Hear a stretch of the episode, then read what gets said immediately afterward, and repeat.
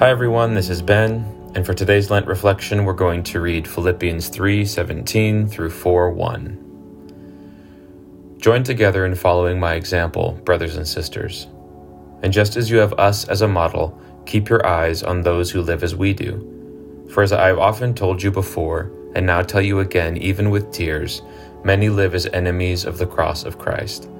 Their destiny is destruction, their God is their stomach and their glory is in their shame. Their mind is set on earthly things, but our citizenship is in heaven, and we eagerly await a Savior from there, the Lord Jesus Christ, who by the power that enables him to bring everything under his control will transform our lowly bodies so that they will be like his glorious body.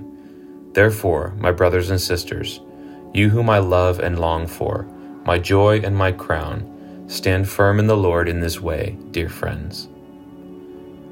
I love how earthy Paul's theology is here.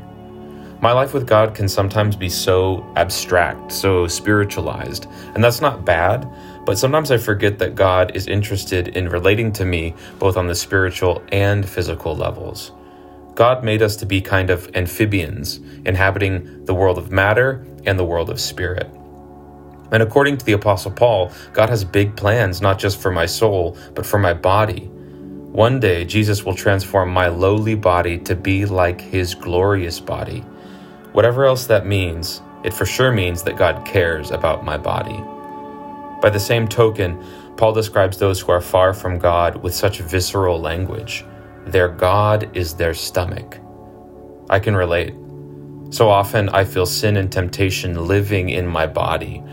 I like to think I'm a rational creature, but often my body reacts with ungodly anger or desire or selfishness before my mind can even catch up. Sin lives in my flesh.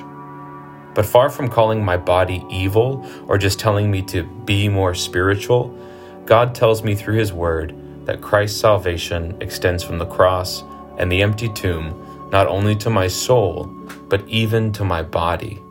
He will transform my physical being to be like His glorious body. That means sin will no longer live in my cells and tissues. My physical urges and instincts will be toward goodness and beauty and righteousness and truth. I will be free from the tyranny of sin on every level of my being, even the physical.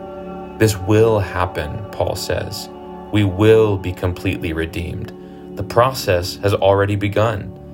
Therefore, he tells us, stand firm in the Lord. Lord Jesus, thank you that you will one day bring complete redemption to every part of my being. Teach me even now to live a holy, healthy life in this physical body. Help me to live a more embodied life, meeting you in real time and space and incarnating your love to the world through the actions of my body. I love you, Lord, but I eagerly await your full redemption. In your name, Jesus. Amen.